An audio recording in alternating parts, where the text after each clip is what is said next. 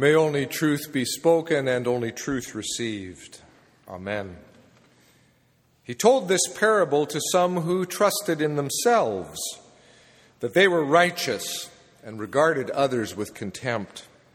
So Jesus begins the familiar parable of the Pharisee and the tax collector.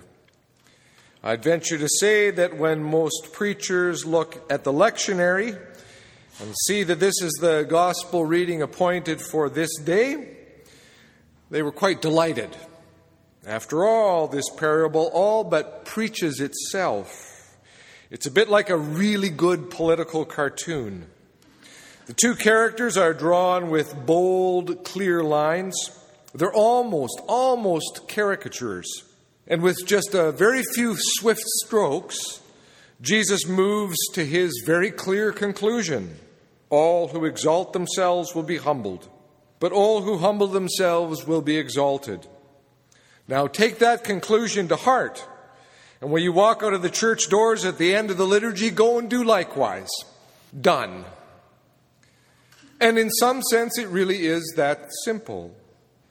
The preacher might want to alert the congregation to the fact that there were other Jewish writers of that same period who were similarly critical of the sort of spiritual pride expressed by the Pharisee in Jesus' parable. That this isn't meant to be a, a kind of a blanket condemnation of Judaism as such. The issue really is the kind of arrogant and self assured pride that people can fall into.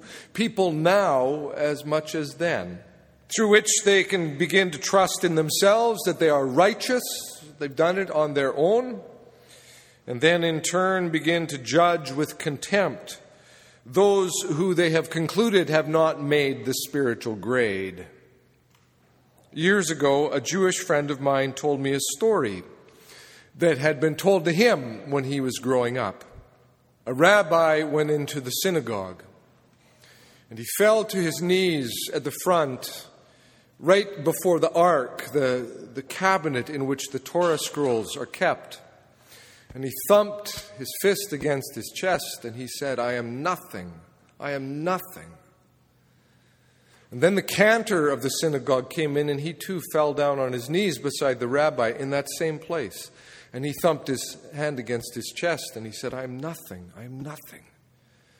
And then the synagogue caretaker came in and he fell to his knees beside the other two, and he thumped his hand against his chest. I am nothing, I am nothing. At which point the rabbi turned to the cantor and said, Look who thinks he's nothing. it's a joke, right? But here's some of the same humor in Jesus' parable. As he has that caricatured Pharisee pray words so full of arrogance as to be absurd. God, I thank you, he prays, that I am not like other people thieves, rogues, adulterers, or even this tax collector. And you can imagine him kind of turning and looking down his nose at the tax collector. As Jesus tells the story, the Pharisee then lists two of his practices, his spiritual practices, or his devotions, his disciplines. I fast twice a week, and I give a tenth of all my income, which, in the context of the joke, is enough to give us a sense of this guy's piety. He's good at it, but he's pretty proud of it. It would also have given everyone in Jesus' original audience enough to get a good picture in mind. For again, they were accustomed to other teachers of the time looking pretty critically at arrogance in matters spiritual. Then Jesus sketches out his figure of the tax collector. And he does it with those same quick strokes. The tax collector, he says, standing far off, would not even look up to heaven but was beating his breast and saying, God, be merciful to me, a sinner. And again, everyone in the original audience then had enough of the material to get the joke. They might have squirmed a little bit, though, at the thought of a penitent tax collector. because the tax collectors were both in collusion with the enemy Roman occupiers and they were notorious for fleecing the people and lining their own pockets in the process. But given how the pious Pharisee gets knocked off his high horse, they probably still found the joke pretty funny. And here comes the punchline. I tell you, Jesus says, this tax collector went down to his home justified rather than the Pharisee. Hilarious. Except recall that Jesus said that he's telling this parable to some who trusted in themselves, that they were righteous, and that they regarded others with contempt. So who's laughing when he sends the tax collector home justified? Maybe just those standing in the crowd who didn't for a minute think the punchline included them, who loved to watch this parable's Pharisee get hit in the face with a cream pie, and who pretty much missed the punchline after the punchline. For all who exalt themselves will be humbled, and all who humble themselves will be exalted. Maybe there were a few in the crowd who really did get the joke and who weren't laughing at the Pharisee, but rather they were laughing at the absurdity of grace. A kind of head shaking, the lights just went on laughter, the kind that can make your eyes well up with tears at the very joy of the joke. Gracious, good news laughter, gospel laughter. But you know, there's a level at which we all still struggle to get the joke. Because we're inclined to want to subconsciously spin the story ahead a week or two and imagine that that penitent tax collector has begun to reform his ways. Or, as Robert Capon suggests, we want to send the tax collector back for his second visit with the Pharisee's speech in his pocket, with a new prayer that will accent just how much he's changed as a result of his penitence, just how much he's reformed, just how righteous he's become. But that's actually not Jesus' point here at all. Don't get me wrong. I'm not suggesting that Jesus is entirely disinterested in the decisions we make about how we live our lives. In other parables, Jesus presses hard for life giving and God honoring choices. Recall the parable of the Good Samaritan. Recall the parable of the sheep and the goats. Think too of the Sermon on the Mount, in which Jesus presses his audience to wrestle with a whole new way of being in the world. How we live does seem to matter, but none of those teachings are about successfully doing things such that we can begin to trust our own righteous selves. As in, I fulfilled the requirements, I've ticked off all the boxes on the chart, and now, with the ledger sheet all full, now I can be assured of my justification. Jesus just won't ever go there.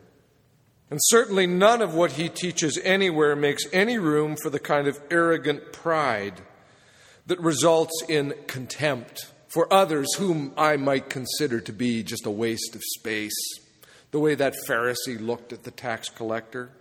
No, the point in this parable is the tax collector's willingness to name the truth of his sorry life and the Pharisee's blindness to the truth of his own.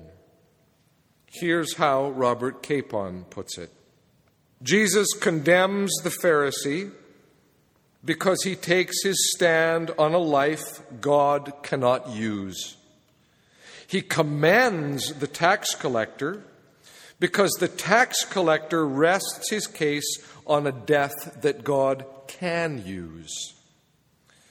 The fact, of course, is that they are both equally dead and therefore both alike receivers of the gift of resurrection.